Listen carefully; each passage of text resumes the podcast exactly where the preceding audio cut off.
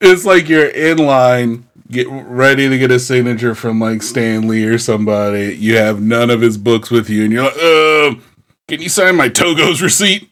it's good enough. okay, true believer. Yeah, it's like Excelsior, your sub. it's like if I went up to Stan Lee with a with like a uh, Xerox of Spider-Man number one, and I was just like, I'm a huge fan. Okay, kid, let me see your. Oh, um, it's not even in color, is it? Okay, whatever. we gotta get him out of here. Excelsior! Or he just crumples it up and throws it in the back. That's his. That's his code word for the security. It's like everything. Excelsior, Excelsior over here, guys. Excelsior, we got a true believer. Pop Saga, you know we keep it groovy. Uh-huh. We talking cartoons, books, TVs, and movies. A couple of nerds, but got style. We so cool. Pop culture, talking new and old school. Yeah, you should know we love hip hop from the roots. Talib, shout out to Pharoahe Monch. We giving you what you want. It don't get no lava. Ain't no doubt we got you. This is Pop Saga. Let's go. Oh yeah, you heard right. This is a lifestyle. Welcome to the nerd life. Pop Saga.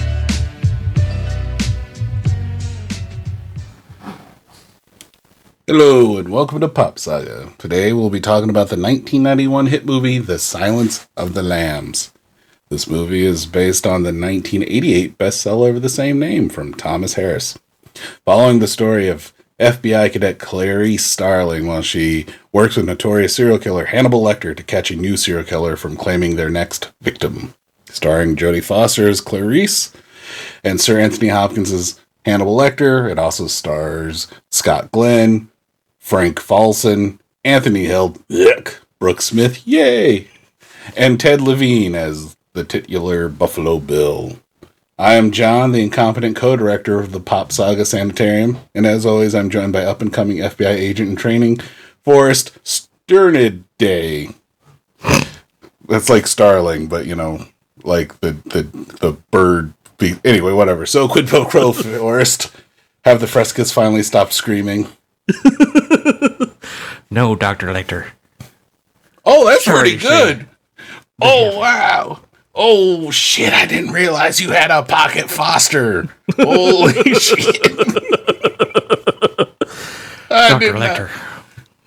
You- sh- Well, all right. You're gonna you're gonna carry us now, uh, because I do not have a. I don't have a, any one of these voices. I can't even do like a. Not even a Buffalo Bill. Everyone's got a Buffalo Bill. Uh, it puts the lotion in the basket, or else it gets the hose again. Nope. That's pretty good. That's pretty good. It puts the lotion in the fucking basket. Or, Put the or, longer in the fucking basket. or the, the the scariest line. You don't know what pain is, and you're like, whoa, yeah, dude. Okay, I get it. I get it. I get it. I'm, I'm, was she a great big fat person? well, now you sound like Cher. Would you? Was she a great big fat person? Do you believe in wearing another human skin? Nah. No, no, I don't. I I feel like I can be pretty confident, and I'm hundred percent against wearing another human being. That's good. I think that's Yeah. a good place to draw the line. I mean, Like- certainly, uh, certainly.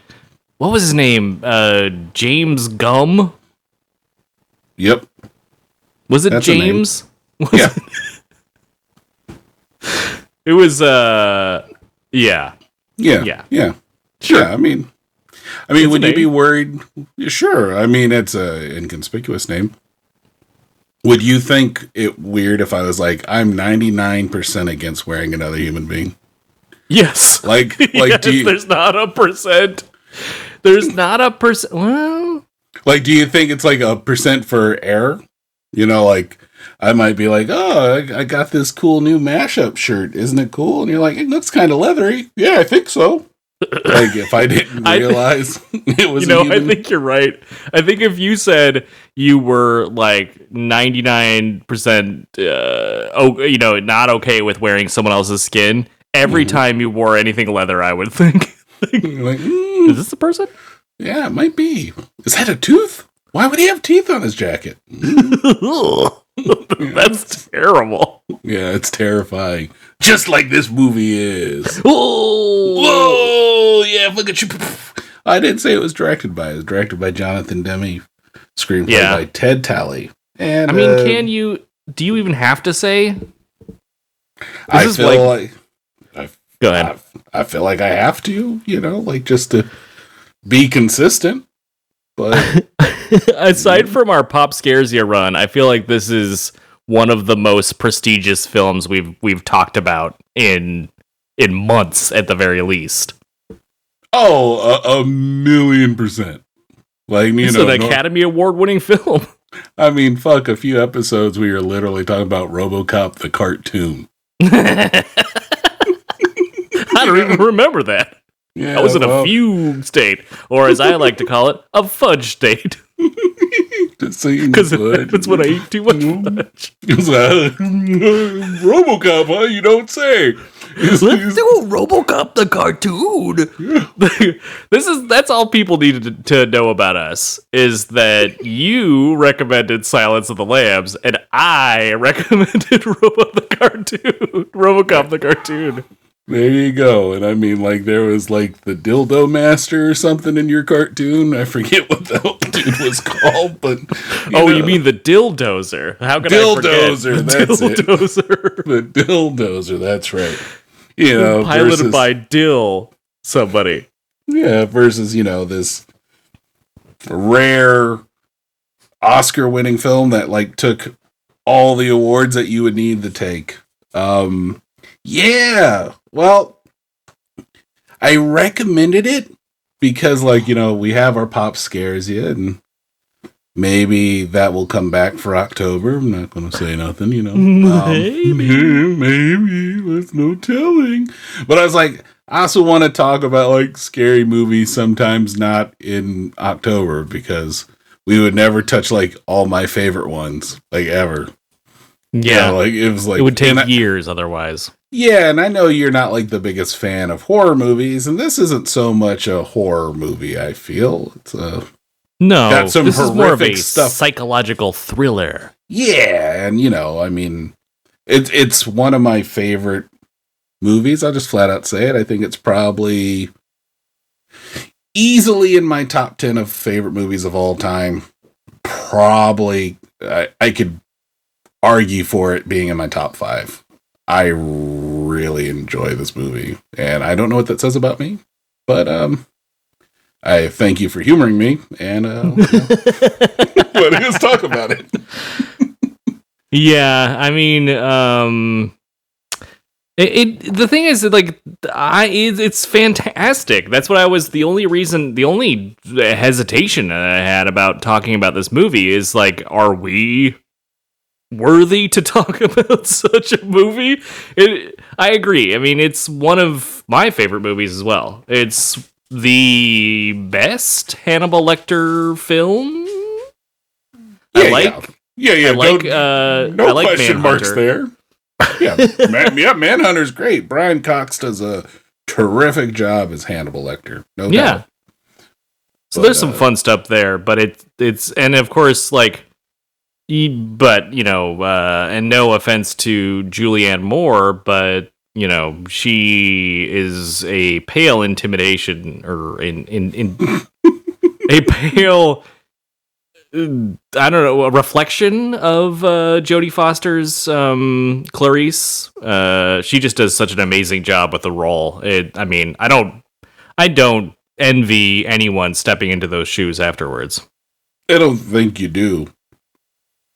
Right, like Yeah. it- like you said, like Julianne Moore did her own thing, but it did feel like, you know, well, just watch how Jodie did it, and then try to kind of do that, but your own way, I guess. No, more Jodie, and it was like, no, she's Julianne Moore. Let her be Clarice her way. But um, yeah, no, like I mean, everyone in this film is you know like a true character and um uh, you know i don't know have you ever read the book or the book I haven't. You know, I knew the books existed, but before I met you, I never have met anyone who was a big fan of the books. You're like, I've never known anyone who's like serial killers before. what a what No, a no, weird no. world we're in.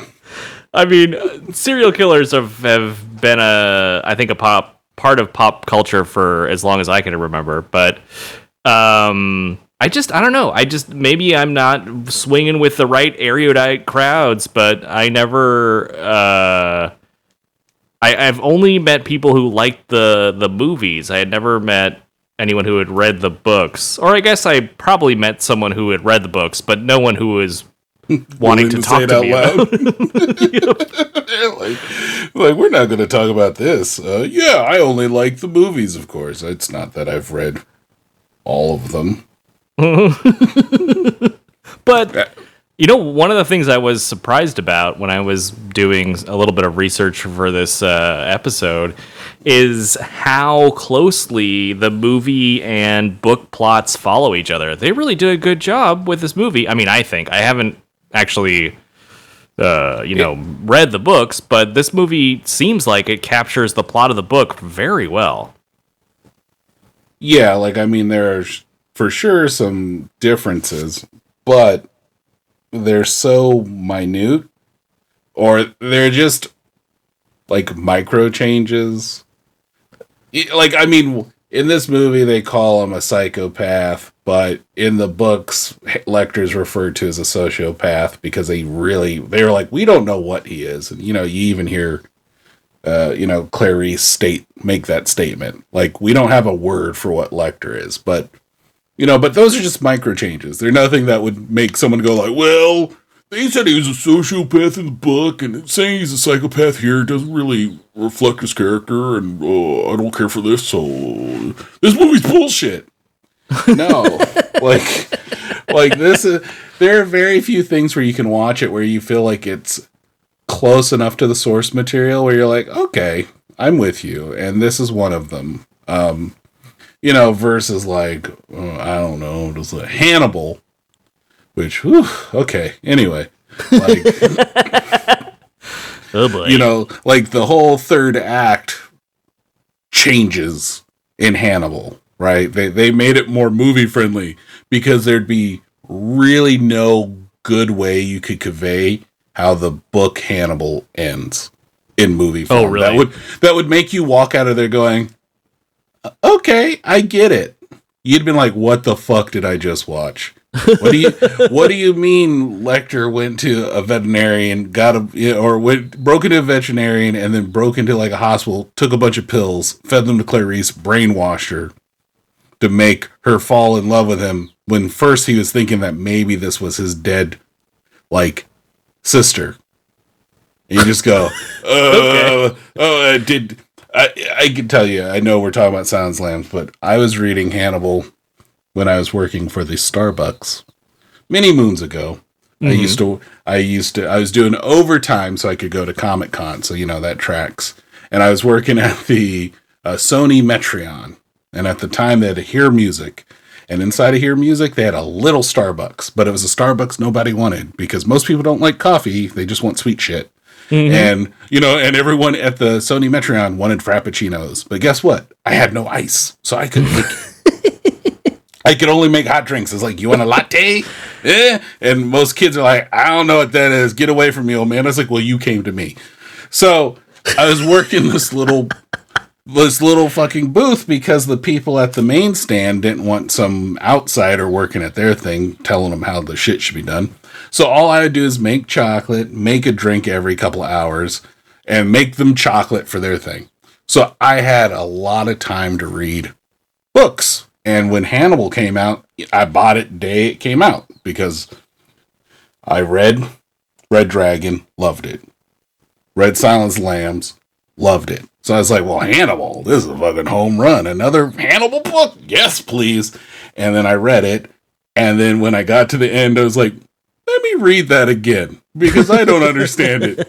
And I went back and I read it and I was like, mm, let me go a little further back and see where this goes. At some point, I felt like Thomas Harris stopped writing this book for like three or four years. And then he came back, forgot what he wrote. Everywhere else was like, uh, yeah, drugs, and uh, they fall in love and they have sex all the time. The end. they lived happily ever after. Yeah, and I was like, no, that makes no sense. So the the movie version ending of Hannibal is way different, but it makes more sense for a traditional audience. But when looking at Silence of the Lambs, you go, this is pretty much in beat with the book, which I really appreciated. And um, it really shows. I mean, Jonathan Demme does such a fantastic job directing this, and he really picked like an all-star cast to like perform this. Yeah, man. Uh just everyone in this movie is so perfectly cast. It is kind of incredible. Yeah, like you don't get like an ensemble like this without like some very considerations. You know, I mean, Michelle Pfeiffer was supposed to originally be Starling, but that fell through because she was like, "Ooh, the material's too dark, and you're not going to give me two million dollars." So they were like, "Well, let's talk to this. let's talk to this Jodie Foster," you know. And they're like, "Oh, we're hiring her because I mean, such a powerhouse actor there." And then, you know, on the other end of the aisle, you got Sir Anthony Hopkins, and he, he was cast as Lecter because of the Elephant Man. But this was like his last break. He's going to stop trying to get into movies over here in the US if this didn't do well because he was just like all the movies where he would the forays he made in the US didn't stick. And all of a sudden he plays literally one of the creepiest villains of all time and now, you know, he's a household name. And then, you know, like I mean, I can keep going on. Like, I mean, shit, Scott Glenn. That dude's a super actor. I love seeing him in everything, and he fits the role for everything he plays. And I think he's a excellent Crawford. Oh yeah, I wrote down uh when he popped up on screen that just like so good to see Scott Glenn in anything. Yeah, I mean, I just wrote his name in big bold. Scott? Scott Glenn. Motherfucking Glenn. It's like take him out. We're in Crawford's office. we're seeing boards. You know, we're seeing like that shit that I'm not sure if they actually do in real crimes with the fucking lines across it, but we're seeing that shit in his office, and it's Scott Glenn's If they office. Yes. I bet they these days they do uh, a Pinterest board. Oh my god. just, just nothing but crime scene photos that they're just like, hmm, This is Oh. inspiring. Yeah, let's uh, living rooms where the murder was conducted. blood splatter, which led out of the living room into the kitchen. See? They're all themed. The mood board here is evil. Yeah, no, exactly. it's the mood board of evil. You know, but oh yeah, no, I uh, uh do you remember the first time you saw The Silence of the Lambs? Not really. I don't. I know that I saw it. Uh, again, like many other things, I I know that I saw it like young. Although here's the thing, I think there is a possibility that I may have seen a TV edited version first. Oh, interesting. Yeah, because like there are certain scenes that when I saw it again when I was a little older, I definitely was like, "What?" Like the uh like the tuck scene with Buffalo Bill is not something that I remembered from when I saw it first. And then when I saw it later, of course like I knew it was coming because of Kevin Smith movies. Uh I forget the one that it's in. Is it in Clerks? It's in Clerks too.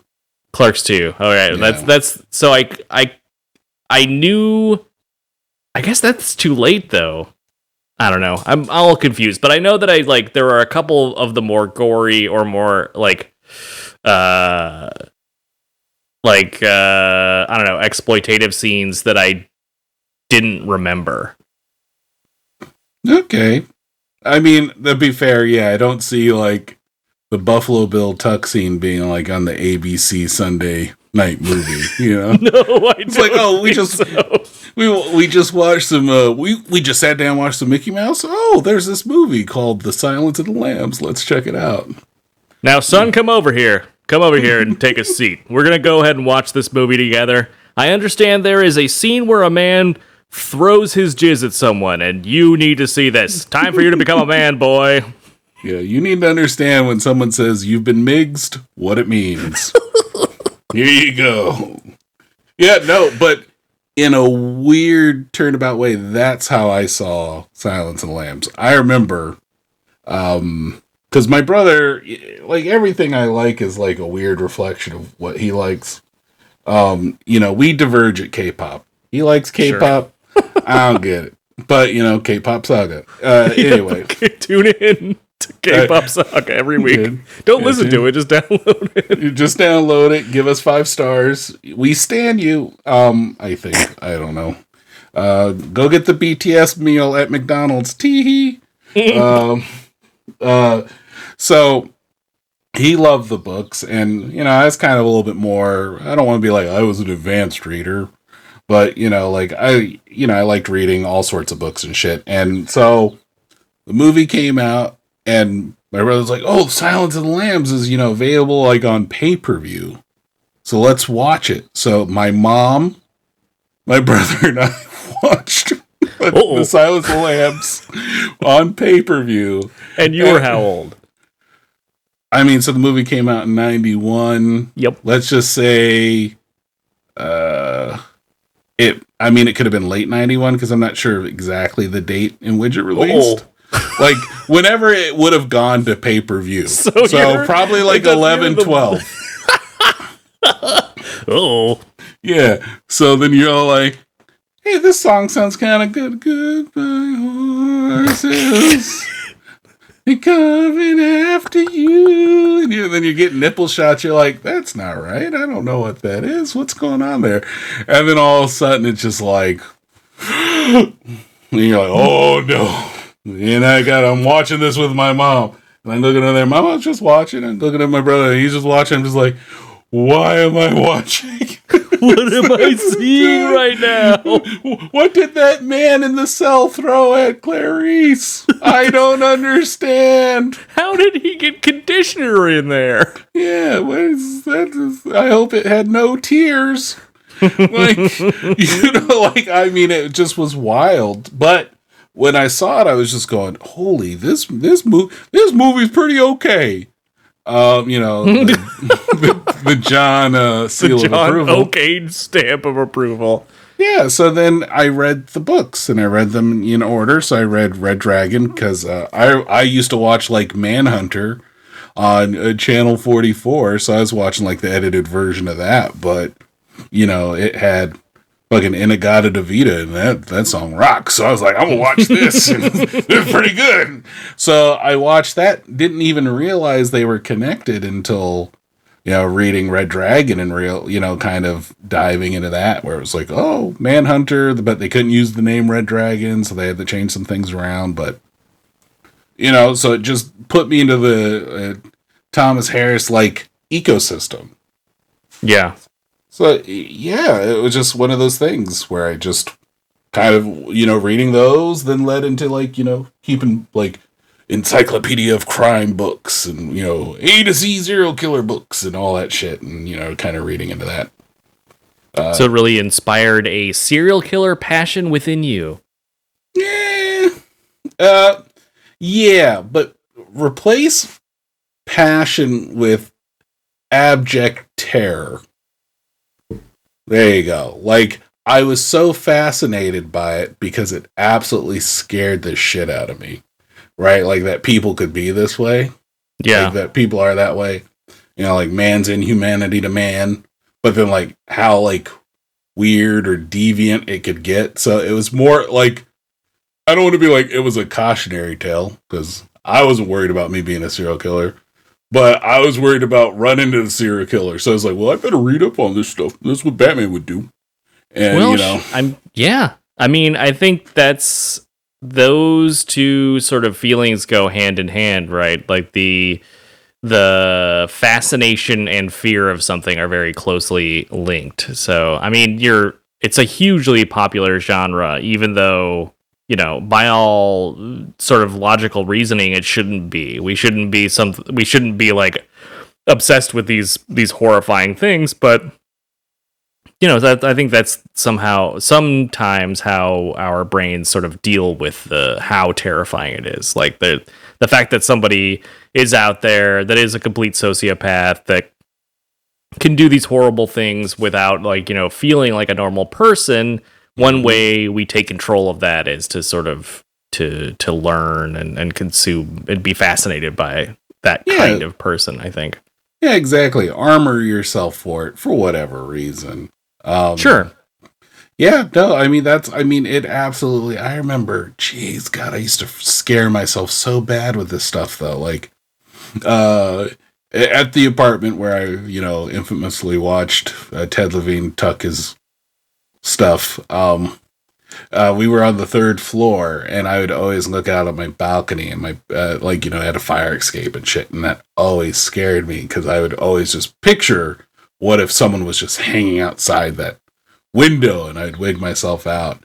And uh, yeah they, and they could too which makes it even scarier yeah, like the the the the realm was there. And then, you know, like on you know, PBS they would do like uh like you know, later at night where it'd be like, here's, you know, we're gonna tell you three tales of terror. We're gonna talk about portrait li- of a serial killer Yeah, so you're like, first is Lizzie Borden. And you're like, oh, geez, what is this? And then they're like, and the Zodiac Killer. And at the time, I lived on Alamo Square. so that shit's like literally in your backyard Well, they're showing pictures of literally something in my backyard. Like they're showing, you know, the full house house where everyone's all like, oh man, that's so cool watching them get it. Yeah, but that was terrifying because they were showing the same shot. And I was like, I could, like, good five minute walk, I could get to where that is. You know what I mean? Like, I can see where that is and, like, think the Zodiac standing back. And the last one was, like, Jack the Ripper. And you know, they're like, he did this, and it was, you know, ominous music and shit. And they had like the old newspaper drawings, which are just as terrifying as like old, like fucking Halloween masks that kids used to wear. You're like, that's the most scariest Mickey Mouse thing. They're showing like these old Victorian newspaper drawings of him, and there's Oh, one yeah. of just him as a skull. And it was yellowish, had this yellow tint, and of course they blacken out the the page and just leave the Mhm. skull there. I mean, fuck, dude. That night I was so scared because not a my- wink of sleep no, because my mom and my brother were out and they didn't Oh, come no. home late at night. So I was by Oh, no. myself in this creaky ass apartment, going like, looking over by my fire escape, you know, and then looking back at the TV and then covering my. Do you hear them john the victorian drawings of a skull It's like, yes, I do, Doctor. I see I don't have a pocket Foster. Fuck, uh, dr lecter uh, Doctor, Doctor. Hey, oh, thank you, thank you very much, Doctor Electric. Uh,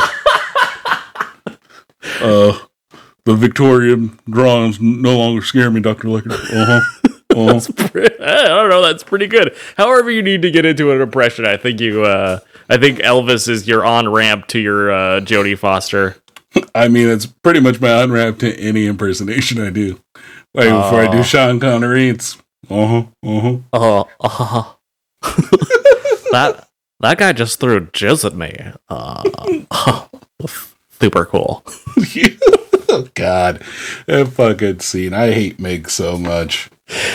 Man, I mean, Let's just talk for a second about. yeah, yeah, yeah. Uh, first off, sorry for saying jizz so much. I could have said anything else, but I chose the super gross uh, Wait a- slang for it. But I'm just okay, gonna say, um, well, try some uh, workshop some other names because I guarantee if you were to use the uh, clinical version, it would sound even worse. yeah, that's true. Yeah. So, um, when that guy throws a glob of splooge at Jodie Foster, man, that really looks realistic. I don't. I someone in the prop department spend a lot of time mixing liquids together to get a very convincing um, Yeah. spunk. Yeah, like two pumps of Vina, one one dash hot water. you know, I don't yeah. even think that does it, man. I mean, I don't hit- know. I've never. hit her- um, I forgot. I thought it just like I in my memory No. it flew past her, but it's her right. No, it's right in the It's so fucking face. Yeah. No. Oh no. No no no no. No no no no no. Like I was fortunate watching it as a kid. Cause one, I had no idea what the fuck happened, and two, it's not like I had a big ass TV. But now, like watching on a big ass TV, is like, oh Jesus, that that was viscous. Whatever he, Yes. whatever he, whatever that actor had in his hand. And it's like, Spider Man, Spider I mean, the worst part is like, shooting out ropes of something. Don't ask what it is. I mean, he even took his pants off. I was like, that's Spider com- Mig, Spider Mig. I, if I don't know if I like when I see that when I'm when I've just got finished being sort of like psychologically uh, like terrorized by this sociopath, and I walk into the and that past the next cell. And dude is just buck naked facing the wall. I that's when I start running. That's when the uh, that's when my FBI training goes in. I go in, I, I climb up that net and just flip over the top.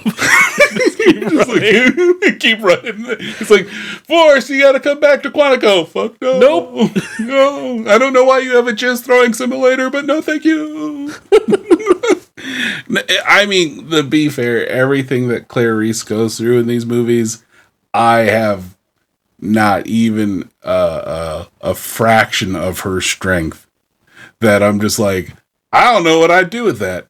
I probably would if I had had my piece. I probably would turn shot Miggs in a cell, and that would have been. I'd be right next to the Lecter that way.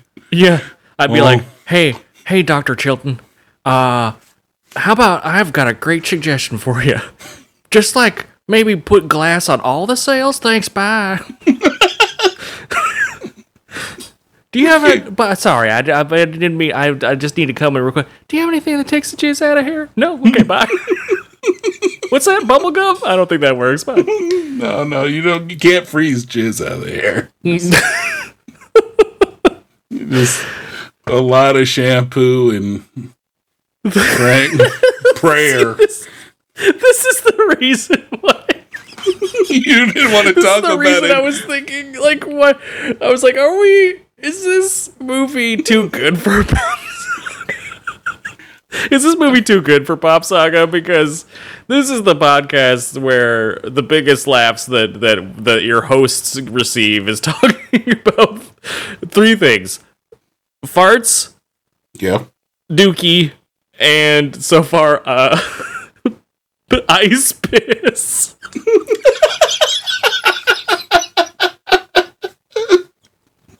so this is, this is like the opposite of whatever the Criterion collection of podcasts is, where they really like go dive because this movie is so good. It's an Academy Award winning movie, winning movie, and it it holds up so well to this day. One hundred percent. I do not hear this on the Criterion Edition director's cut. Yeah, this not a lot of splooge talk. yeah, Director's commentary. yeah. And then this is where the mixing happened, and uh, we had to shoot this scene for three days. It just wasn't right. I Get it in needed her hair. I needed angles from everywhere. Oh man, Jonathan Demme, why are you so gross? Listen, Let's talk want to come about on the show. We'll be we we'd be happy to do an interview. Uh, just like yeah, just tell us why you've you've made this this particular episode of Pop Saga so gross. Um, Well, I mean, like we also do talk about yeeting every once in a while. I guess this is a version of yeeting as the kids talk about it. So there you go. Yeah, you know, I have to say, like, as far as like the slangs of the younger, the slangs. What am I talking? The slang of the younger generation. I think Mm. yeet has got to be my favorite. Uh, uh, new slang verb. Um, just because it feels right. You know what I mean? I mean, it matches an action. Yeah, right? it Like you see, it feels right. yeah, you see He Man throw a mountain. You're like, yeet, yeah, yeah. I see, I see it. I I see it. You know, it's not, you know, like versus that. You know, eh, that's fire. I mean, we used to call it hot, so I was like, that's close enough. You know, Yeah, it's That's- close. That's that's yeah. sort of uh, yeah, that's an evolution of slang. This is Yeah. like something I I feel like I've said in in my head since I was a child. Every time I threw something, and I just didn't know what the words were to, to put to this feeling. You know what I mean? One day I will find Yeet.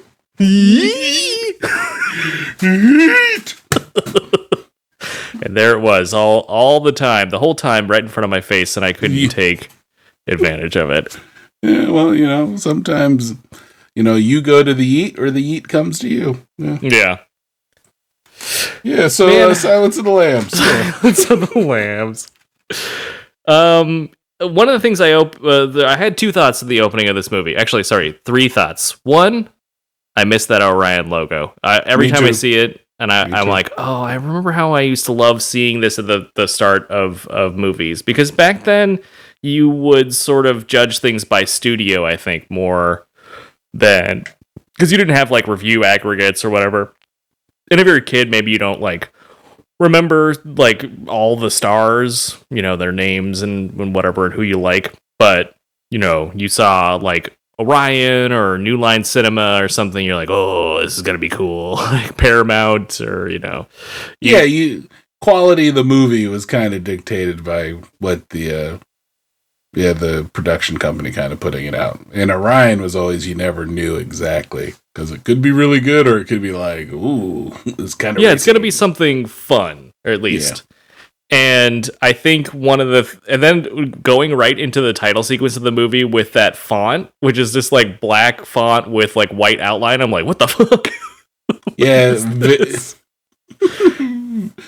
very interesting choice, but at the same time, it already it it sets the mood.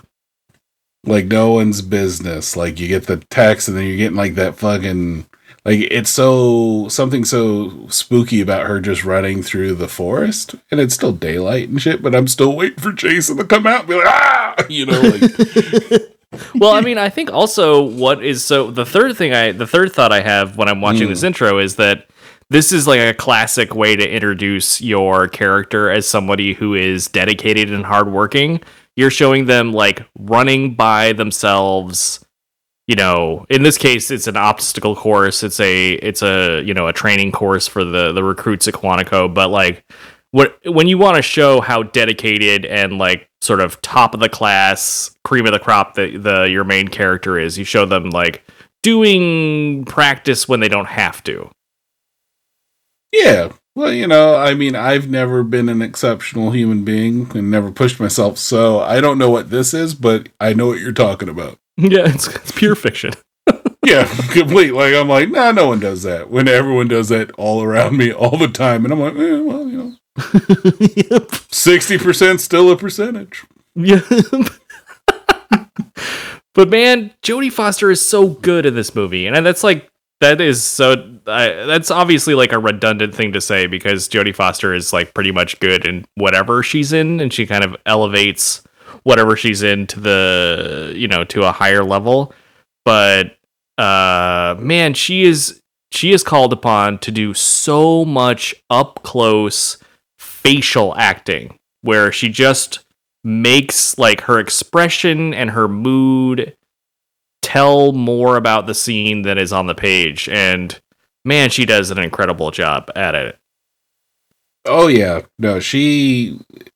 So much of this movie rests on her back, right? And she, like, definitely picks this movie up and carries it to like, uh, you know, it it's success. Like, I mean, Yeah. we were talking about the actors and everybody around it, but like, she does such an amazing job, and she's very close to how, like, I see Clarice in the book that it's a one to one like for me like there there there is no other clarice because of like what you're talking about when you're getting those up close emotions or you know how she has to steel her, herself or you know like her resolve or after the Mig scene, you know, where like we literally see her break down and you know, like she is a like a a, a multi-tiered character that we we get a lot into.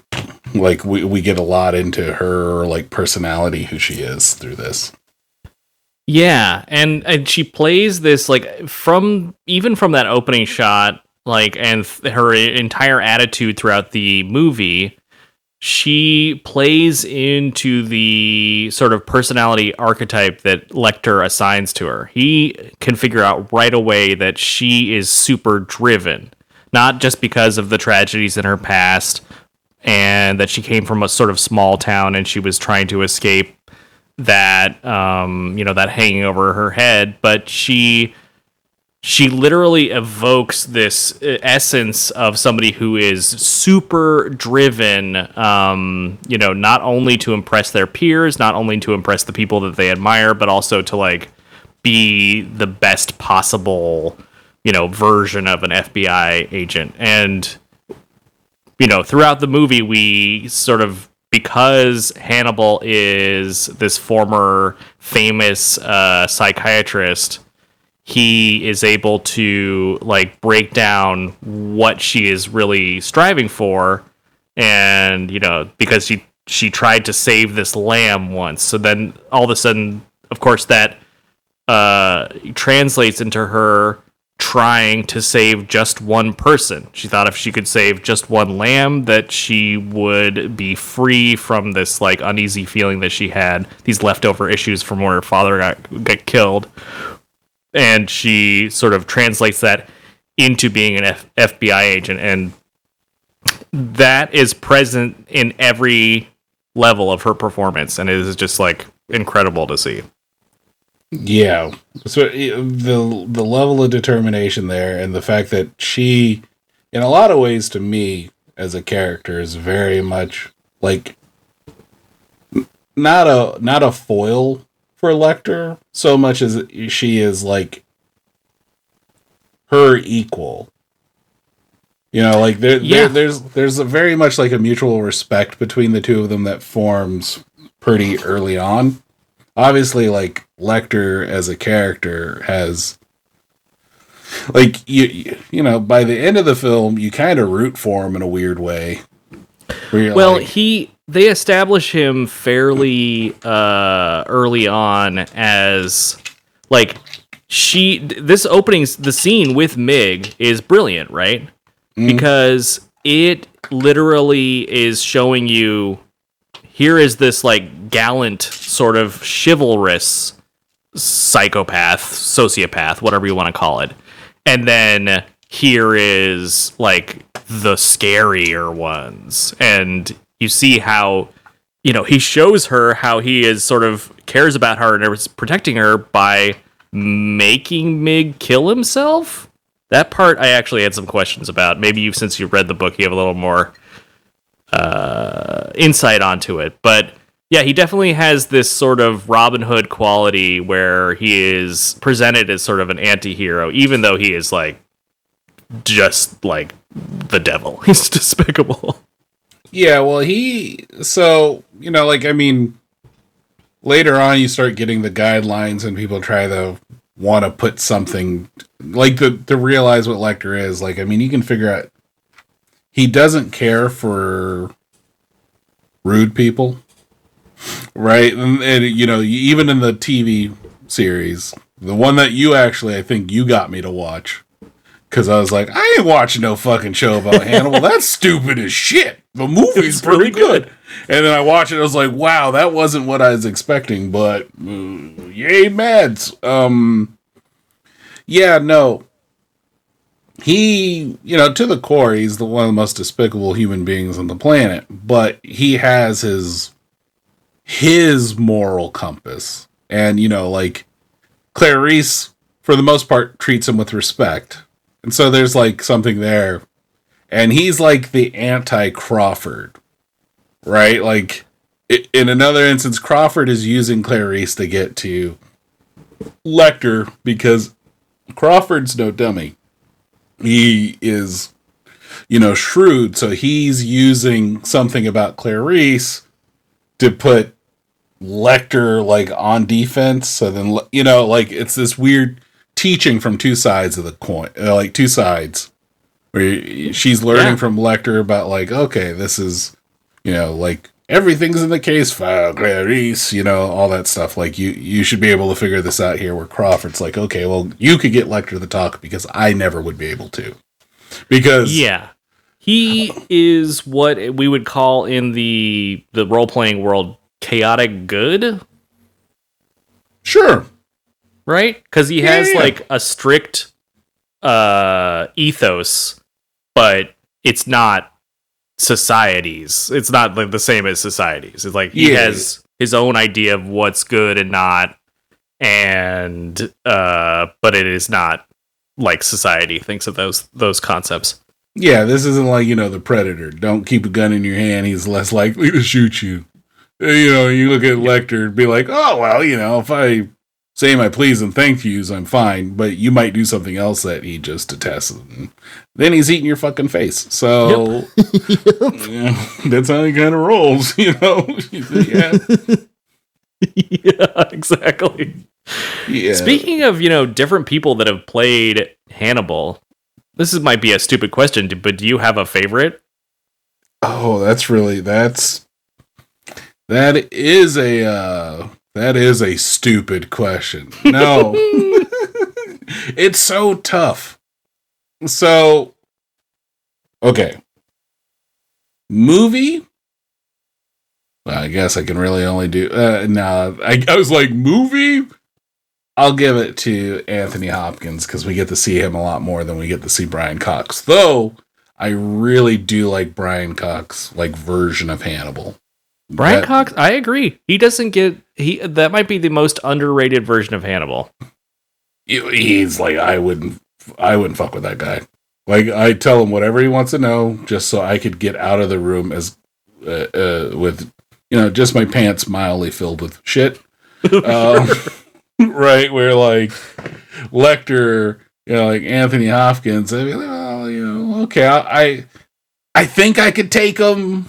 Uh, you know, like mm, maybe, maybe, you know, Maybe like not Silence of the Lambs, Anthony Hopkins. I mean, I don't know. At the time, I'd have been 11. I think I could have kicked him in the ball. Anyway, so, but the the the the problem, well, not the problem, but the, one of my problems is that Mad Mikkelsen had three seasons to develop a Lecter like we would never get from Anthony Hopkins.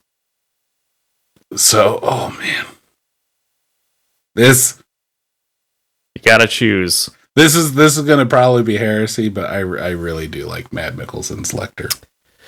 Yeah, I Okay. so I was thinking about this earlier um in preparation for the show and I agree. I and I think it's because what you said because Anthony Hopkins does an incredible job and he was the face of Hannibal Lecter for so long it's hard to say not pick him, but we just got 3 seasons with Mads and he Mads Mil- uh, Mikkelsen does such a good job He- of the slow burn.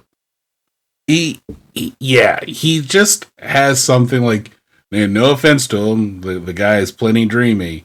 He just has something predator like about him. Oh, yeah. Like like alpha, like predator scary as shit. Like there's that there's that part in Hannibal where I think he's like in a like in his kitchen or in someone's kitchen and he just gets up and like moves silently. You know, like has his shoes off and he just moves silently across the floor. I'd be like, nah, this dude this dude would kill me 15 ways from Sunday. Like he just has like that movement and he looks like he can do whatever he wants to do. Um, you know, and he he's obviously being the star of the show, he's ahead of the curve, he's ahead of everybody. I mean, like even in the Silence of the Lambs, he already knows who's doing it. He's just trying to figure out like you know, like his end game. How does he get something out of this? But Oh, yeah. Hannibal, I mean, he's fucking with Graham in ways that like you could never imagine. And, you know, it's that slow burn that you're talking about that just makes him such a scary, like, Lecter. Well, yeah, I mean, spoiler alert for anybody who hasn't checked out Hannibal, and you should if you're interested in this at, at all. But um, the fight between Laurence Fishburne Oh And- my God. and yes. Mads Mikkelsen, I think it's at the the season finale of season one or two. It's, I think it's two. Yeah, Oh, that, that fight is brutal. so brutal and incredible. Oh my God. Um, do you have a Oh. favorite? Uh, do you have a favorite? Um, uh, what's his name? Uh, why Yeah, is Graham? his name? is Grant uh, Crawford. Oh, Crawford. Uh, so for me, it's Scott Glenn. Yeah, Scott I- Glenn is really he kind of nails the the sort of mentor part. I think maybe a little bit better than Laurence Fishburne. He just strikes me. So obviously, it was different, you know, characters throughout, but he strikes me as both the Crawford from Red Dragon and The Silence of the Lambs. Yeah, And so does Laurence Fishburne in a lot of ways. But sure. um like Craw- the the thing with Crawford is it's just like he is just as ruthless and he's willing to use people for the better good or how what he views as the better good. Yeah. And, yeah. uh, he he definitely has that like he a couple times in this movie he plays both Clarice and Lecter. Um but when he gives that explanation, it always makes sense. It it's it's never cruel.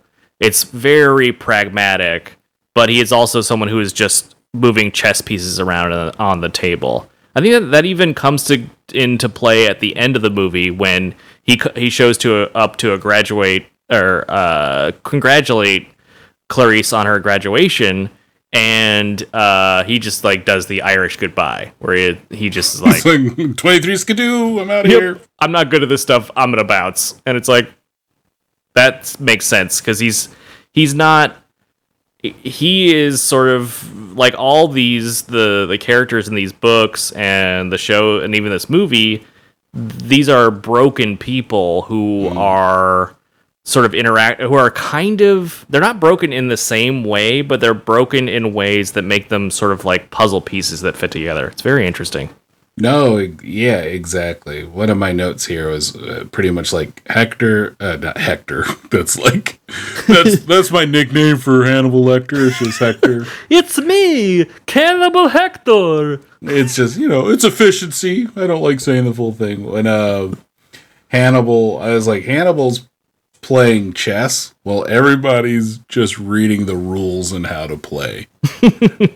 you know, but like Crawford's playing chess with Lecter. It, and it's again like I feel like I'm I'm I'm specially privileged because of reading Red Dragon to kind of get a sense of what's going on in this movie. In a sense, you know, it's like Sure. the things that Crawford had to do that had the things that Crawford had Graham do and the the lengths in which he sunk to to you know catch the tooth fairy. Picture if that was your serial killer name's the tooth fairy. I'd be pissed like him too.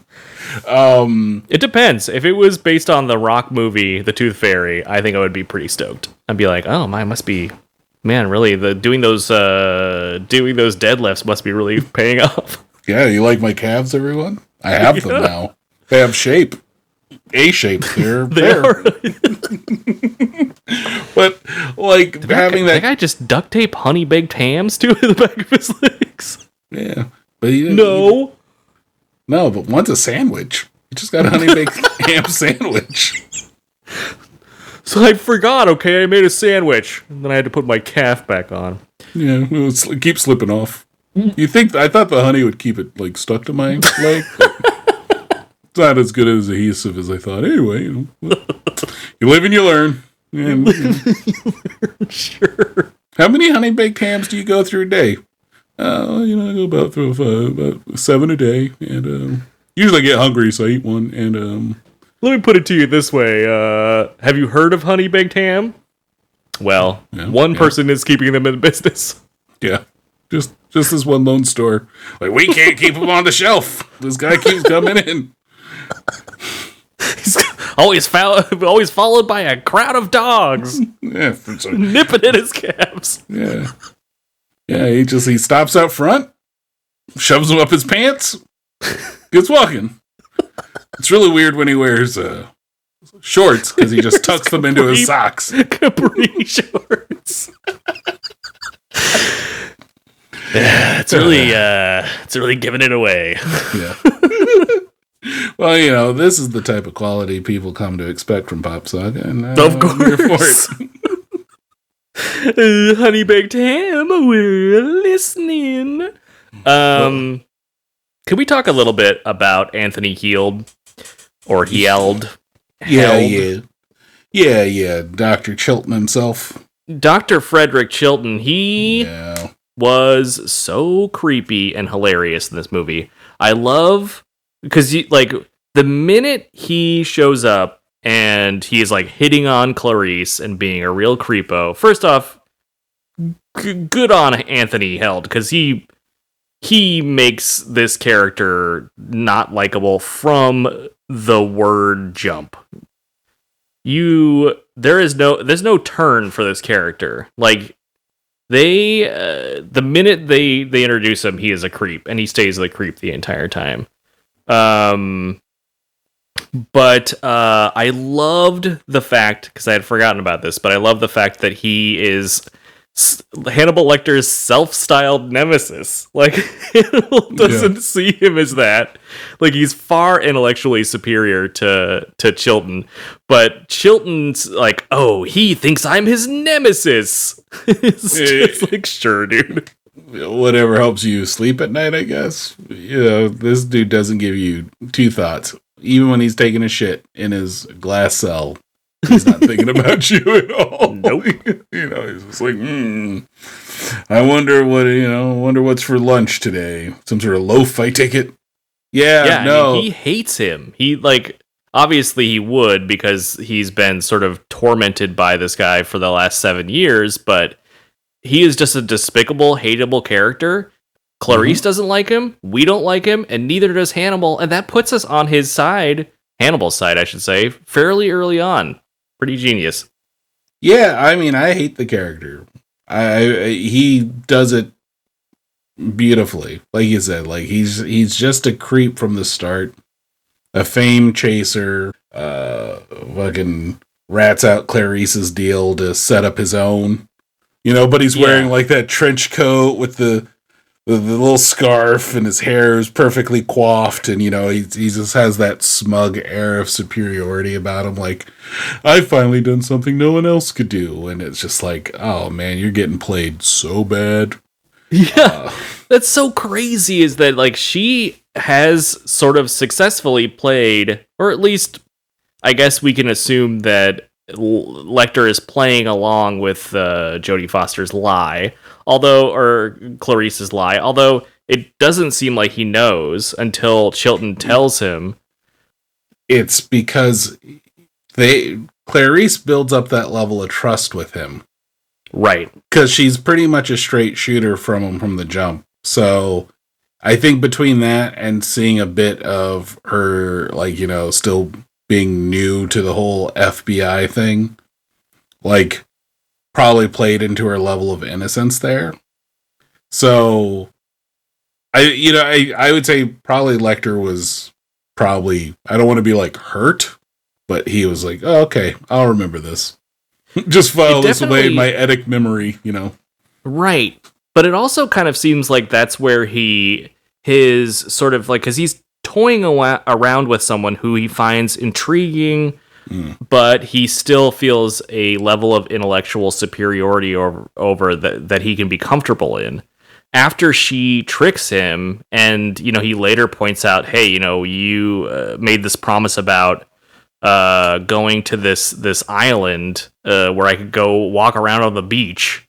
And he's like did you throw that in there and it's she did like she adds these extra little details that weren't given to her in the assignment and i think that's when he sort of realizes that, that oh i have someone here who i I was intrigued by at first, but now I respect or have developed a respect for. I give you that. I give you that. Like she's spending time with Lecter. She's starting to read his nuances. Obviously, like he's someone you could not understood, could not understand. Even in the books, no one could explain who he was.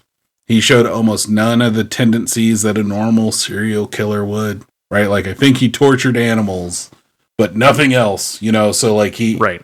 like no red flags, no anything. So just a terrible circumstance.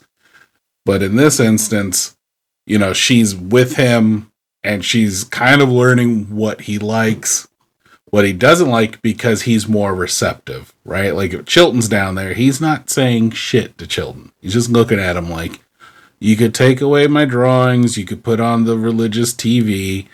I do not care. I am, you know, like I'll go away in my mind palace. Goodbye. You know, and that's Yeah. it.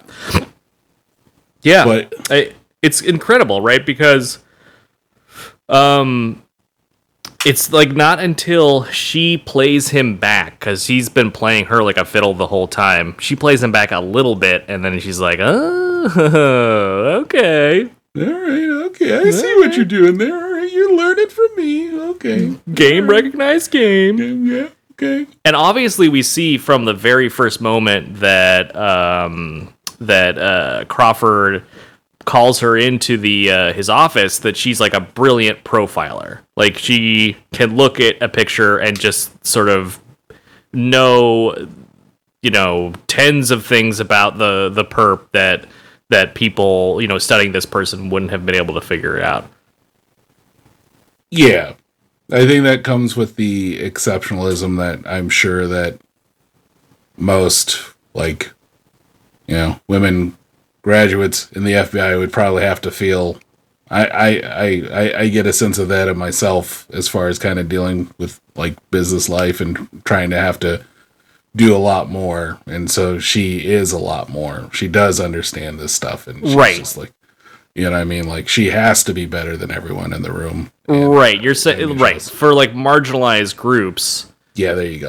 suddenly the the the pressure to be exceptional is is so much higher um right I mean- yeah that this movie is kind of all about that that's actually a really interesting that you brought that up because i thought what was interesting watching this movie this time is that i noticed a lot more that it deals with the male gaze and that goes from not only like the the things that they talk about and the the situations that Clarice finds herself in, but the way that, that it is shot.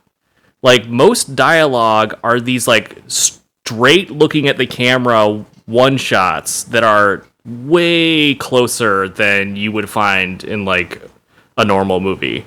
And it has this almost like interview or you know to kind of connect it to the what our situation is like today it is almost like watching a zoom movie you know what i mean Yeah, because people are like their faces are framed they're looking directly at the camera and i that was just a brilliant move um, by jonathan demme because it creates this sort of personal connection and almost like it, it, it puts you in the the boots of of Clarice. And when people are just like staring at her derisively or the part that um you know when Crawford sort of uh it pulls the sheriff aside and says, "Oh, you know, I don't want to talk about the the the sexual aspects of this case in front of my female colleague." And you know, later he he recognizes how much that upsets her, and he calls. He says, "Hey, uh, that really that really set you off, huh?" And she's like, "Well, they the other men in the room look to you to how to treat me, and uh, you know, when you do stuff like that, even if it's just trying to get rid of the sheriff, it matters."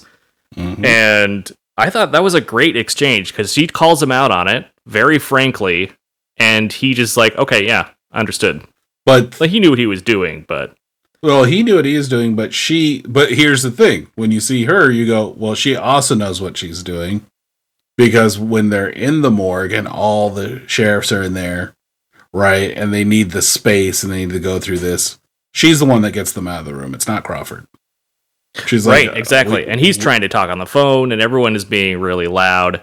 And yeah, that's that's kind of what spur, spurs him to bring this up. And she does that often. Like she has dealt with this sort of like uh, level of disrespect and this level of you know people completely uh, discounting her because she's sort of diminutive and she is a woman and uh, and she can deflect it in a way that is practiced and brilliant, but you know, also awful that she has to in the first place.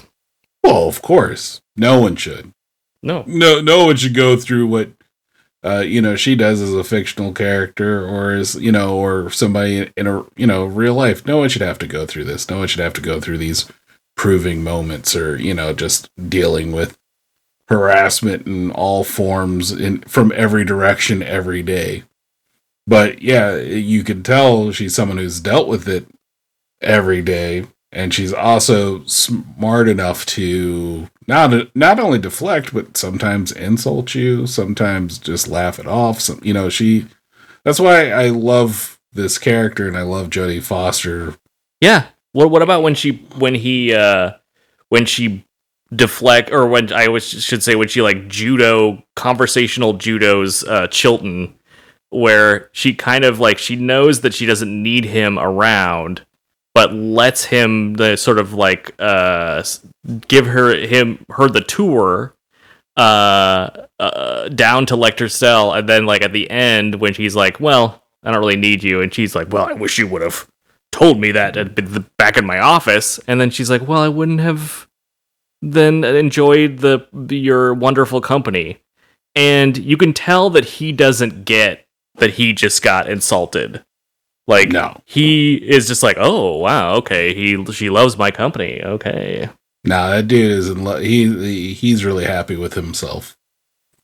You know, like he's inhaling his own farts. He believes his own gas. Uh, you know, so Oh, he yeah. would never understand when someone's just making fun of him.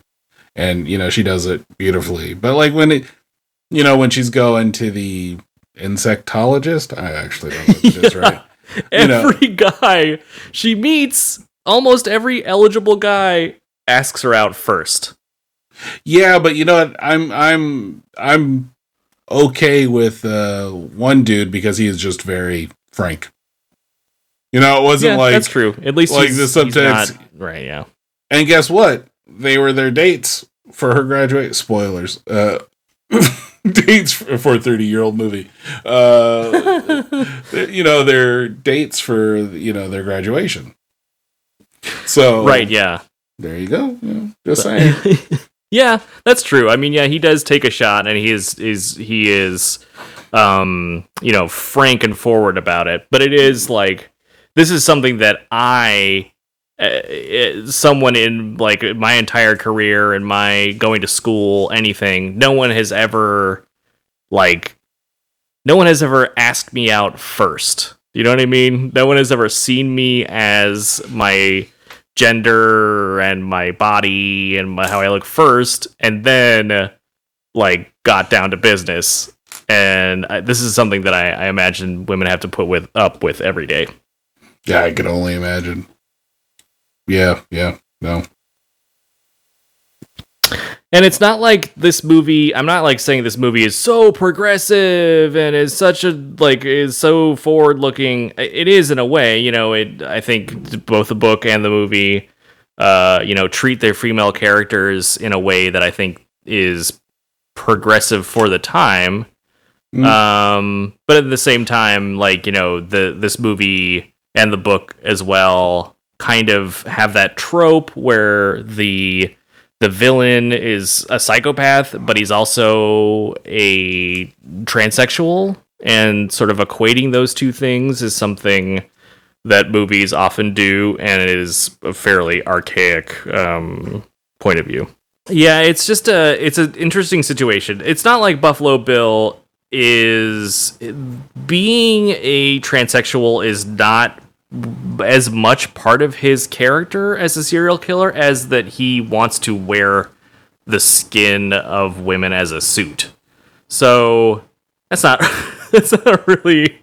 I don't think there is any sort of uh, you know. Um, I don't think that that's not a real thing. That's not a that's not a marginalized group that is fighting for representation. I want to wear someone's dried skin. They better be fatter than me so they can get real loose. I can put it over my regular skin. Yeah, I mean that's a that's a Ed Gaines thing. He did that. That's a, allegedly an Armie Hammer thing. well, yeah. Well, no, we don't know if he's gone into the whole. Uh, Yeah, I said allegedly. I said Yeah, well, well, we don't know if he's gotten that far. We allegedly know that he might have, you know, nibbled on somebody, but we don't know if he's decided to, you know, pull a Gaines where he, he where he make made himself like a mammary vest so he can dance around his house at the middle of fucking night screaming like a loon. okay. And you're talking about Chris Gaines? No, man, not the not the hit rock artist Chris Gaines. Not the number one. Where did what happened to that guy? I don't know. He did fucking one album, took off. It was weird. You know what he's doing right now? Building a human suit. Yeah, maybe. no, I'm referring to Ed Gaines, the notorious, but didn't really kill that many people. I mean, one person's too many, but compared to most serial killers, didn't kill a lot. He just dug up a lot of bodies, and um, he would he made you know like wallets out of people's skin, made masks. So like you know Texas Chainsaw Massacre inspired by him a lot, like all the silverware and stuff. He used to have like a, a skull carved out that you'd eat chili out of because, you know, metal. Um, sure. Yeah, chili. Chili's always the go-to. When I'm when I am thinking about what to eat out of a human skull, it's Yep. always chili. Uh, I mean, you figure it's chili or like popcorn or something. I don't know. Um, but one of the things he made was, you know, a mammary vest, and you could figure out what that means. And he used to dance around in his and on his property, you know, his mom's house, at late at night, hooting and hollering at the moon, and people would see him and just kind of go, "Well, that's gains for you." Yeah. Jeez, oh, So that's where a lot of Buffalo Bill was inspired by. So there you go. Um, yeah, I mean, I don't know. go ahead. Shut up. Next time you're looking to eat some meaty, meaty chili, consider eating it out of a Cuban skull. Also available booby vests. At games.com. Real talk, though. Yeah. Apparently, he served some of that chili to some of his uh, some of his neighbors and stuff. Mmm. Right? Like, I would, God, I would give anything to hear what they said. oh, I can tell you what they said when they found out. Oh God, what? what, the, what the what? Yeah, no, like he. It was. It's funny, like at the you know, like the the final confrontation between Clarice and you know uh, James Gumb there Mm-hmm. when she's going around, you know, checking her six and everything, and you know, Jodie Foster's doing a fantastic job there. When she opens the door and you see the suit, I I don't know what I would have. There's every instance I don't know what I would have done, but that one would have just probably broke me. I've been like, Oh, yeah. I, I thought I was prepared for this FBI thing. Apparently, I am not prepared for this FBI thing. Um, sorry, Catherine, you're stuck in a well. I'm leaving now. Yeah. I would just be like, I would just throw my gun down and just yell out into the darkness, Hey, uh, James Gumb, uh, listen, I'm just gonna go. I saw your suit, cool beans. Um, I'm quitting the FBI. I'm gonna go work at Wendy's now. Yep. Hated everything in here. Thanks. Yeah. Cool moths, though. Yeah. I'm out. yeah. No. Like, I mean, you go on through there, and then like his bedspread has like two like swastikas on it. And you're like, what did I walk into? Like, like this. Why is this basement so big? And why is it filled with so many horrible things within such, you know, like within the space that's there, like that bathtub, where you're just like, ugh, why would Yeah. you keep this? Like, why? Talk about chili. Look, there's a bunch of chili in that bathtub. well, Who was like- that, by the way? That was Which one of his victims? That was the owner of the house. Okay, I was wondering. So that was one of my notes. Where does where does James Gumb get the? And I think it is James. Yeah, it's That's what I've seen J A. M E. Yeah. Yeah, yeah, yeah, James. Where, where does he get the money to buy a military grade night vision goggles? I mean, Ohio's Ohio, man. You gotta, you gotta, Uh, you yeah, gotta I guess sometimes. go down to the swap meet. Yeah, you just go down to. military grade night vision. I mean, the same place he bought that big ass, you know, fucking python. Do you have anything left from Desert Storm? Cool. Yeah, like you know, If anyone comes into my basement, I gotta be able to chase them around in the dark and just try to touch their hair. Oh no, he's he. Oh my god. Oh my god, he is so like that aspect about it. Ooh, ooh, it creeps me out because you know, like we cutting the power. Yeah, just reaching out, toying with her. That in that whole section of the book, like wigged me out. Oh, it was such a good and effective uh, section of the movie as well. Even, I mean, I know exactly what's going to happen, but I was on pins and needles.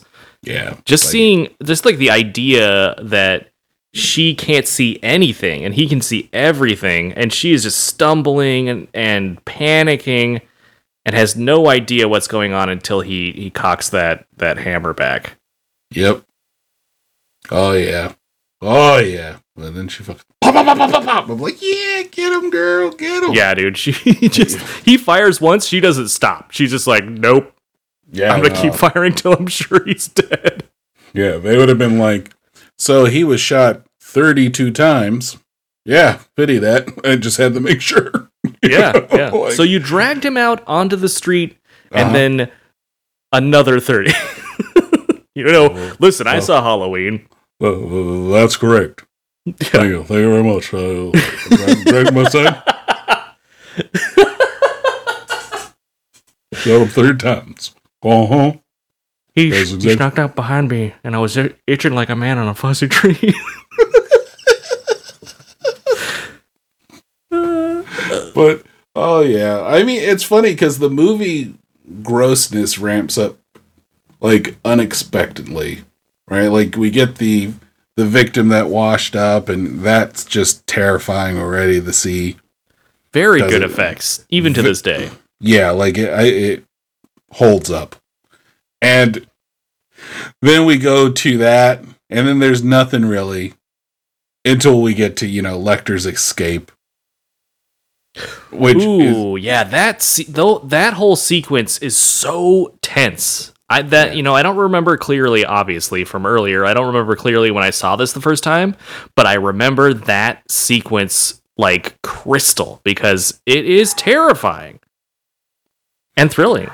hmm Oh yeah, no, like when you want intense, and you want to learn. If it's funny, if you want to make a, a, a thriller where tension is high, this has to. I feel like this movie has to be on your list, your short list of films to watch that like just Oh yeah, make you feel unnerved. And even though like I've seen this movie numerous times, yeah, just to see like you know like him pull the pin thing out of his mouth and then palm it and then like the two guys just not even bother to pay attention because they think he's docile and then just ooh, yeah. When he when he uh like he has that one police officer who is an, an, a brilliant uh character actor who I who uh, whose name is just escaping me uh, at the moment. But if you're wondering who I'm talking about, just think of the general from Austin Powers, from the first Austin Powers, who had a, a bunch of uh, a bunch of fun improv. You could tell was very obviously cut together. But um, he when uh, Hannibal Lecter is like uh, when he kills the other guy, or at least be, beats him within an inch of his life, and then he is like walking over to the other police officer with the nightstick, and uh, the guy is just screaming because he's panicking, trying to get the uh, the the handcuffs undone. That is like the fear in his eyes, the confidence of Lecter, everything is is just like watching a bear maul a, a baby deer or something. It's just it's horrifying in sort of like a, a powerful natural way. Yeah, and it's also almost like the effortlessness of like Lecter beating him with the nightstick. You know, he's just like, and then just the spatters of blood going up. You're just like, Yeah. oh, oh, okay. And then you know, even when he's listening to the music and he's so entranced by that, he doesn't pay attention to the guy crawling away. And then when he just kind of looks down and he's just like, well, how do I want to deal with this guy? And he just, you know, slowly looks. He's like, "Oh, there's a knife. I'll take this." You're like, "Oh, that poor that that poor bastard." Like, What about the the guy in the ambulance when he gets killed?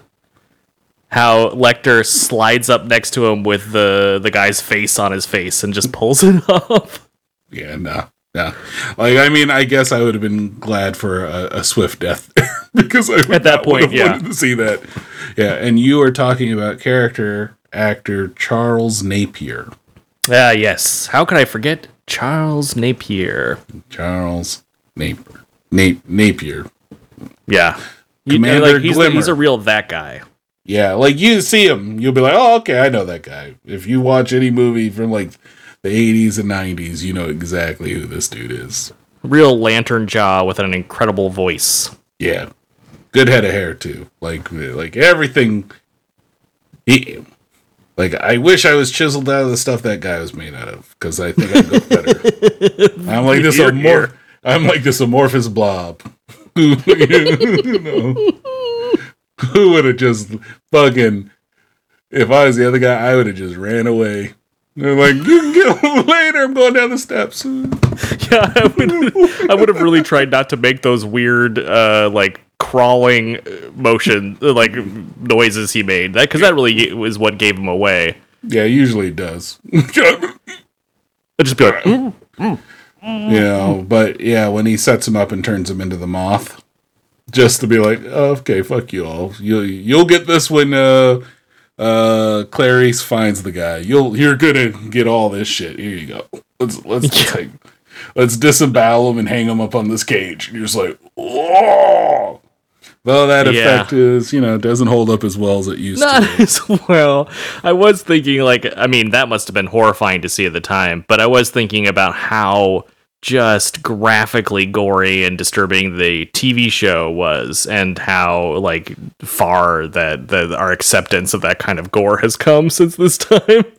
Oh, that's the worst part with the TV show because you watch it and you go, "This was on network television," and you go, "Uh huh, uh huh," and you're like, "No, no, I mean network television."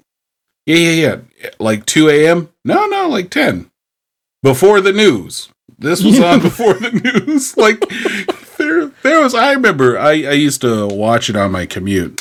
That's how I was watching Hannibal, and there was Uh-huh. that one where it's just a mound of bodies that's just Yeah, piled like- up like the The the, the, the totem pole. Yeah, yeah, yeah. and, and I started that episode, and I was like, I was like, okay, well, I'm done. I can't watch that. It's too early. I can't. No one can see me watching this. Yeah, because people be like, "Oh my god, he's watching HBO on TV, or he, he's watching, he's, watch, he's, he's watching NC-17 movie." I'm like, "No, this shit was on fucking A- A- NBC." It's not Like, TV, TV. It's HBO. Yeah, no, no, it's NBC Network Broadcasting Channel. Yeah, fucking it's on NBC. It's Friday. the, the pushing up oh. daisies guy. What the fuck? Yeah, yeah, what happened to Bryan Fuller? Oh, he went off the deep end. He's like, I'm gonna make totem people. Like, I mean, the first episode of that Hannibal show when a dude gets shot in the neck, and you're just like, whoa, whoa, whoa, whoa, whoa, whoa, whoa. Like, it's fucking intense. Yeah, yeah, yeah, yeah, yeah. No, like this, this in certain instances, pretty tame now, but in the moment, it's so intense that you go, oh Jesus, all right. like it just made me realize very early on that like the FBI or doing any of this was not for me. Uh, application to Quantico uh, withdrawn. Yeah, like I mean I wouldn't even want to be like like some auxiliary person in the FBI for this. Like if I just was walking like, you know, going down the canteen, eat my sandwich, and then I just hearing some people talk about something like one tenth of this, I okay, I gotta I, me go get a job at GameStop or something like I, I need to I need to go do something a lot more fun. I, I fun all the time. They were talking about someone eating chili out of somebody's skull. well, I guess I can't put that on my uh, my application for GameStop. I mean, I guess you could. Like, oh, but Yeah. what did, but what did you think about the PS3 version of the Conan game? You want to know? Yeah, well, no, I kind of want to know. It's important. Uh, someone might ask for that. Mm, You'll, you'll have to tell them no. You're not going to sell it to them. That actually happened to me. Oh, really? Yeah. Wait, okay. What happened exactly? okay, so you know, I don't think it's no secret. I love Conan. Uh, uh, you know, just like the character I mean, and stuff like that. it might you be a secret to the people listening to this podcast. No, I swear. this might be the first time you mentioned Conan. Well, I mean, it's no. I've mentioned him during the He-Man stuff because it's like you know, it's like He-Man's like Conan adjacent. You know, like barbarian shit like that, big sword, whatever.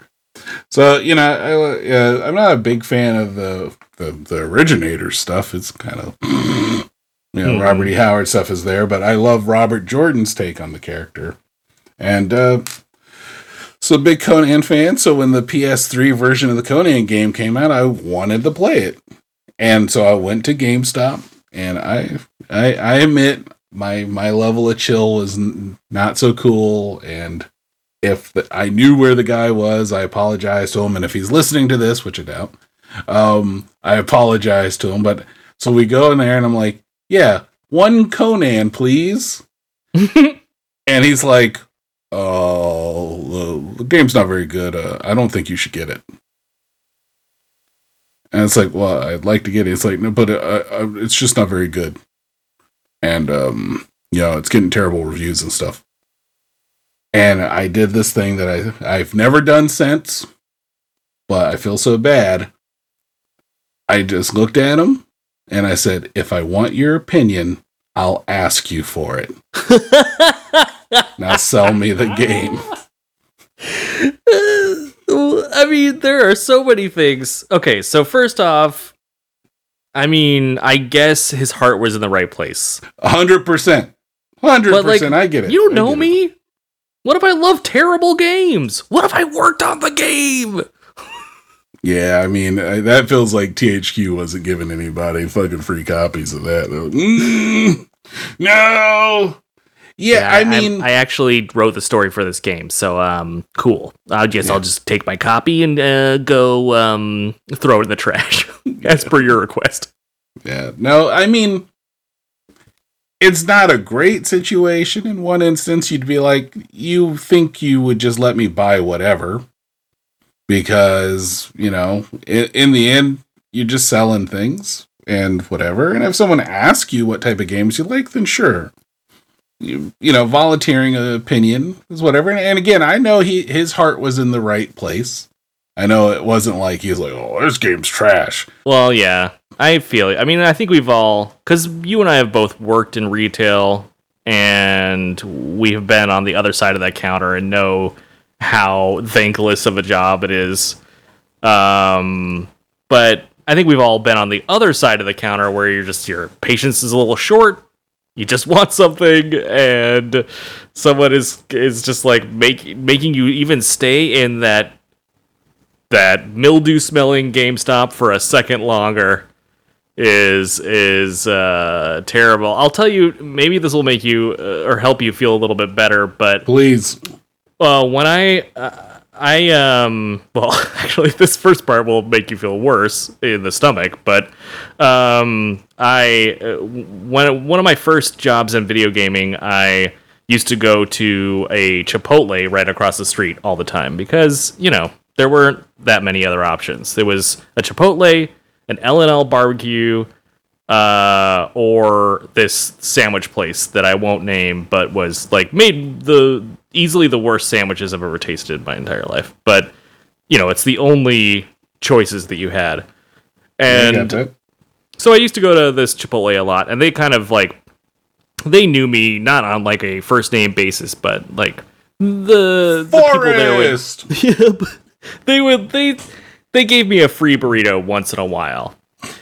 Um, so I am incredibly socially awkward. what? I know everyone. I can hear the surprise of the entire listening audience, but um, so I kind of figured that we, me and this like the manager of the story had a more of like a more of a friendly relationship than I think that actually existed. So I was there one day and it was uh, super busy, and I got up to the front and uh, I was just trying to kind of do a little bit, kind of joke around with the person up front. I was like, "Hey, guys, going a little slow today." Because of course they weren't. They were going super fast, and it was super busy. So I'm like, "You guys are uh, going a little slow, huh?"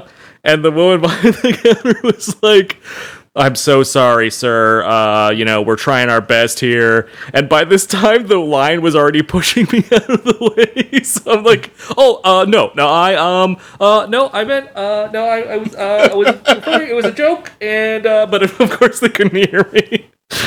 But, you know, of course, the, you know, I never got that free burrito again. And, uh, because uh, you, you know it's like it's not the right time. Even if you're trying to do a little bit and have a little fun with the person behind the counter i mean read the room right? It's not the right time to be uh to be doing a little little ribbon uh because the person is having a, a fucking terrible day trying to serve all these hungry people their you know middling burritos. I mean, it shows you right. No more floor burrito for you. Well, that one dropped to the floor. Oh, give it to the guy who comes in here. It's kind of awkward. Give it to the guy who said in front of a bunch of people in line, "Hey, your guys are going slow." Like, uh, oh, if I had been serious, but the fact that I mean, it doesn't matter because to them I was being serious, and now you know, whatever. But you know, we've all been there. Yeah. Well, um, you know, weird turn. GameStop dude, if you're listening, I apologize, and I'm sure Forrest apologizes for his Chipotle joke. Um, Yeah.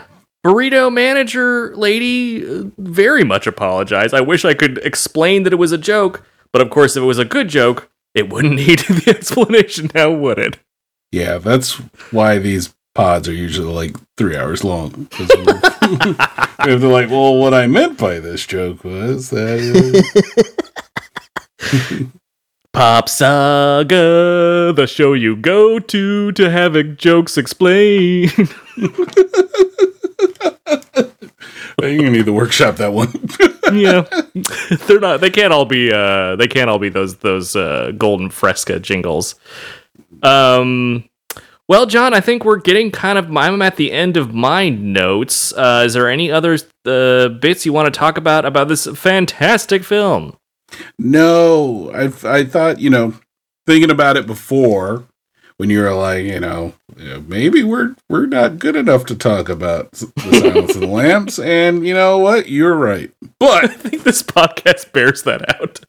yeah, but that's not the point. You know, you know, come here to listen to our super deep dives on these because uh you've seen them already, or most people have seen it. But like. yeah. I just wanted, you know what it was? I'm being selfish. I normally try to watch Silence of the Lambs once a year, and I was just using it for the content. And uh, I figured it'd be good for us to talk about it, and for me to make sure that I put it on the calendar to watch it. And uh, that was it. No, um, well, yeah, I guess that's part of it. But uh, but no, I think it's an excellent movie. It's an excellent book series. I mean, there's, uh, well, okay, caveat. It's an excellent book series. up to the Silence of the Lambs. Hannibal, There are and- two good books in the series. yeah, Hannibal and Hannibal Rising, which, if anyone knows anything, Thomas Harris might as well have had a gun put to his head to write that one. Because Dino De Laurentiis was like, I want to make a young Hannibal movie about his origins, and I'm going to make it whether you write it or not. Talk about holding your property hostage. Yeah, so that's why he wrote Hannibal Rising. He didn't want to. I, di- I think by reading Hannibal, I don't even think he really wanted to write that. He is, you know, a notorious recluse. Every one of his books get optioned. Pretty much every one of his books get optioned into films. Like from Black Sunday, which was his first book, uh, about like the uh, bombing at the Super Bowl or something like that. Kind of like almost like the Sum of All Fears. If you read, anyway. Mhm. Um, but it's an excellent book series, and and this and Silence of the Lambs is one of my like just favorite books, and this movie is so close to it that like if you haven't watched it or you haven't watched it in a while, definitely recommend giving it a watch. I mean, it's its thirty year anniversary this year, like, and it holds up incredibly well. Like, I was surprised actually watching it recently, going, yeah, yeah, still intense, still spooked out, still acted well. And there wasn't anything there that, you know, made me laugh other than like uncomfortable laugh. Yeah. I mean, I would go. I mean, this is not a new thought, but it's one of the best movies uh, of all time, probably. I, and I say that with no hyperbole.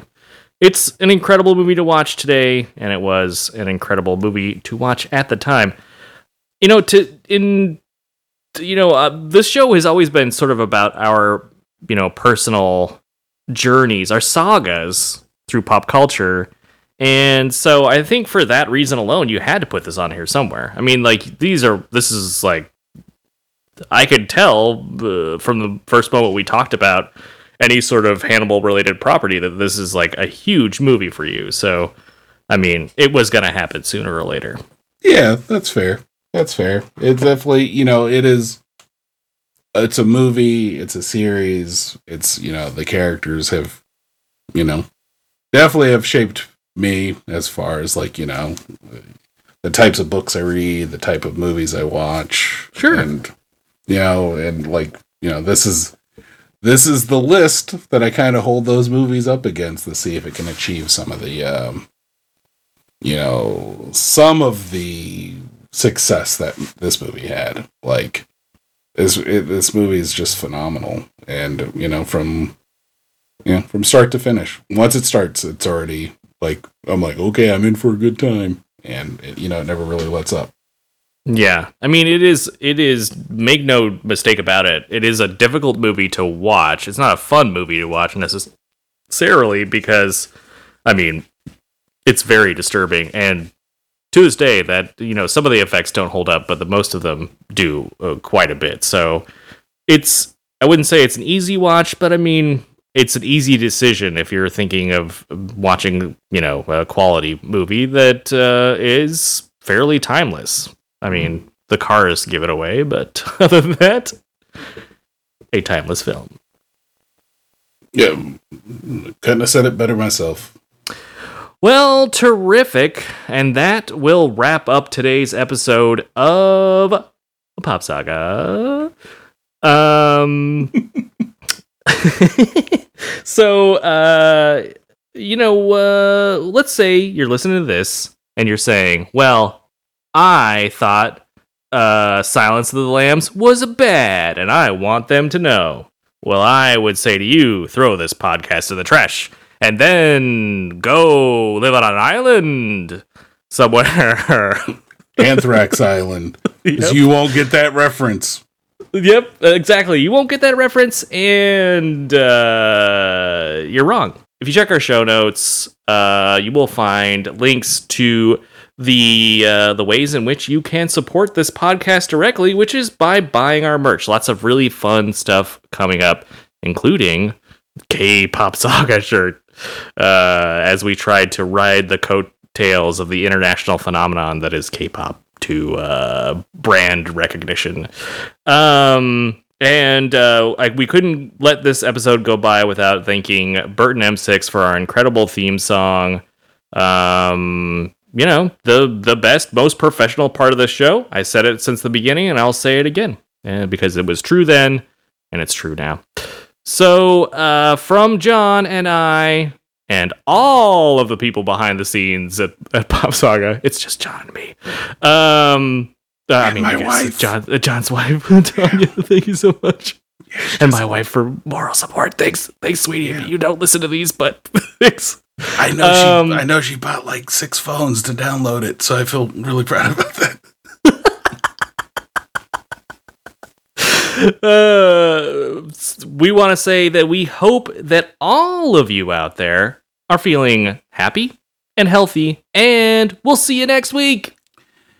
I ate his Popeyes with some Fanta and a nice red beans and rice. I don't know. there you go. Eh, fuck it. You know, I don't ever think of those things off the top of the catch. And here we go. Pop Saga, you know we keep it groovy. We talking cartoons, books, TVs, and movies. A couple of nerds, but got style. We so cool. Pop culture, talking new and old school. Yeah, you should know we love hip hop from the roots. Talib, shout out to Pharoahe Monch. We giving you what you want. It don't get no lava. Ain't no doubt we got you. This is Pop Saga. Let's go.